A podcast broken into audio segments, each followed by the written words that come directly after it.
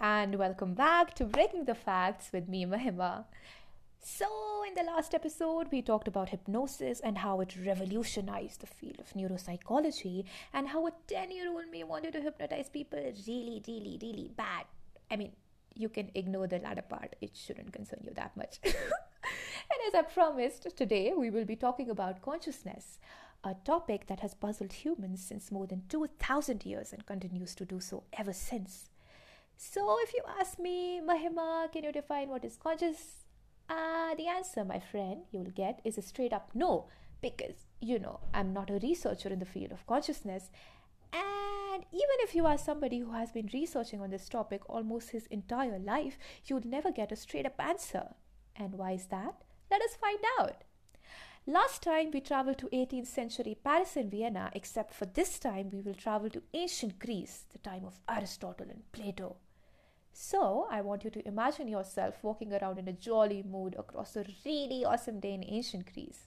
I mean, it's a normal day, but it's pretty awesome because, you know, the birds are chirping, awesome pollution-less weather, and yes, yes, yes, the best part is the dress you're wearing is made up of chiton, which is like basically you're half naked and you're wearing a robe around you, which is pretty comfortable because you're airy and you're feeling awesome, but the day is interrupted by two men arguing in front of you, and on a closer look, you find out it is Plato and his dear student Aristotle. Now, Aristotle says, Look, dear Plato, what we see, we imagine, and we should study the object and discover its function. Plato, on the other hand, says, Dear student, listen, listen. I respect you, but I think it is essential to disengage from the world and its object to discover the true essence of reality. So you go like, nah, bro, I'm not interested in these two nerds arguing, and you walk around through this chilly day with your chiton clothes, letting air pass all through your body like it's normal, till Plato calls you back and presents you with his book, The Republic.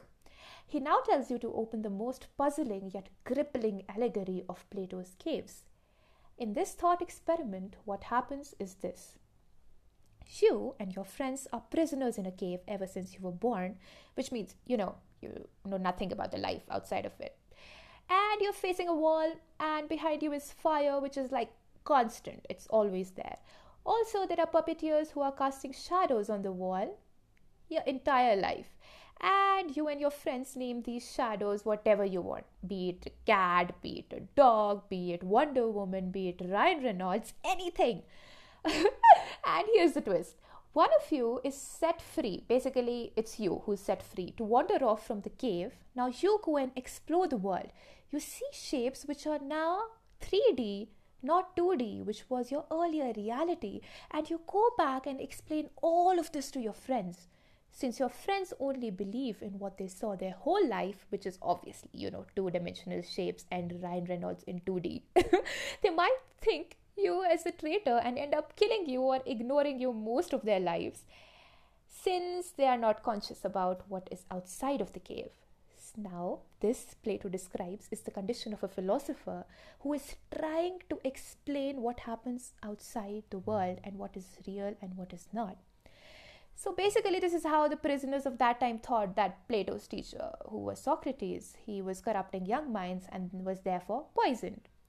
So that was Plato posing the question of what is real and what is conscious. After all this happened, these topics of reality and consciousness were brought up by many, but vaguely, like really vague, till a very well known mathematician, Rene Descartes, posed his theory of mind body dualism where he stated that mind was distinct from matter but could influence matter and that mind exerted control over the brain. So, in short, basically, mind and brain are separate.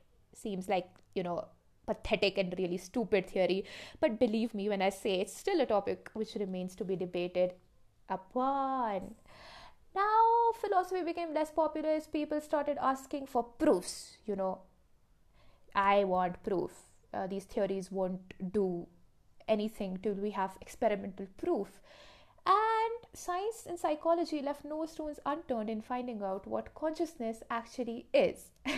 so, we all know Darwin, the guy with the white beard in our science books telling us how evolution occurred. And I always used to think, why is he bald? But, anyways, that shouldn't concern us. So, Darwin is known for influencing one more person in his life who made a lot easier for us to explain what consciousness is and why it cannot be defined. Like, okay, so I'm talking about psychologist William James, who said that consciousness is nothing but a stream of thoughts. That is, each thought is separate from the other, it is constantly following the other, and which results in a total unified consciousness. Now, for example, I'm speaking. But as I'm speaking, you might be thinking about your shoes or how beautiful the day is or how beautiful your crush looks when he or she smiles and so on. But it is represented as a unified conscious thought in your brain. And these conscious thoughts make together a stream of thoughts. So basically, you know, consciousness is constantly evolving and since consciousness is constantly evolving ever since we were born, we cannot define it. Simple as that. He also gave the relation between emotions and conscious in the earliest theory of psychology, which is James Lange theory of emotions. It states that emotions arise because of what your body feels.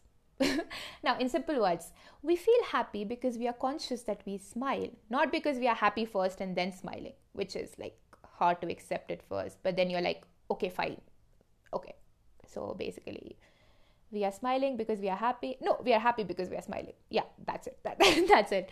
Now after the death of james people shifted their focus from consciousness to behavioral studies which is you know study of emotions until consciousness was brought back with the birth of quantum mechanics. So it all started when erwin schrödinger he was an australian physicist posed a very well known thought experiment of putting a cat uh, radioactive uranium a Geiger counter which detects, you know, radiation, and a vial of poison inside a box. Now, decay of uranium is a probabilistic phenomenon, you know, it's like 50 50. And as soon as uranium decays, the counter sets off, releasing the poison, which kills the cat. Now, here's the question for you Is the cat dead or alive? And you have to tell this without opening the box. The real answer to this question is it is some of both dead and alive states.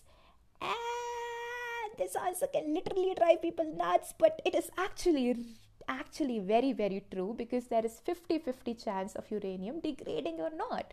So the key feature of this experiment was now noted by another scientist or I can say a very well known quantum mechanics professor, Eugene Wigner, who said that consciousness controls everything in the universe. That is, for example, I, human, who is conscious, wants to check whether the cat is dead or alive. It is I who is determining the existence, or in short, you know, my consciousness determines your existence. Ah! And after reading all this, literally my brain was on the verge of explode, and I had to eat four packets of Cheetos to calm myself down. but it was also like wow, I mean, such a brilliant theory was put forward to connect consciousness and existence and reality with modern quantum mechanics. So now scientists basically entered the world of defining what actually consciousness is, and major breakthrough came in 1996. You might know Sir Roger Penrose. He's a very well-known mathematician at Oxford University. In his book Shadows of Minds, he argues that consciousness is non-computational, which means that no matter how advanced, how much advanced a computer might be, it cannot attain consciousness. And he also put forward Orch-OR theory, which is orchestrated objective reduction, which states that consciousness originates at the quantum level inside of the neurons. So basically, brain is the culprit. Maybe, maybe not because it is probability. Oh, I don't know. So, whatever the answer might be, the topic has been confusing and it is really great to embrace as different layers of it unfurls within the time of our lives. And by time We spend one third of our life sleeping.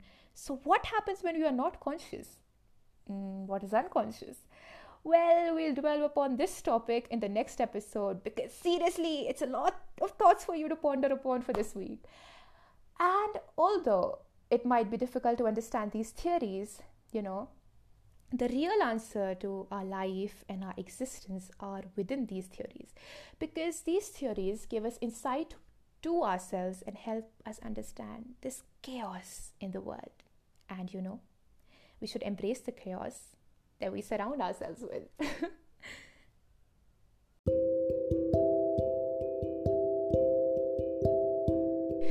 so, wrapping up on the second episode after going through all these mind boggling articles and research papers, I, my dear listener, have one question for you. And the question is this Are we the wanderers of the universe, or are we the universe ourselves? Either way it might be, it does help if you smile and make this world a better place to live in. Because in the end, it is all about embracing the chaos, isn't it? And as I say always, wherever you are, whatever you're doing right now, I just hope that tomorrow becomes a better day for you. And I'll see you in the next episode. So keep smiling, stay warm, stay safe, and embrace the chaos. Bye.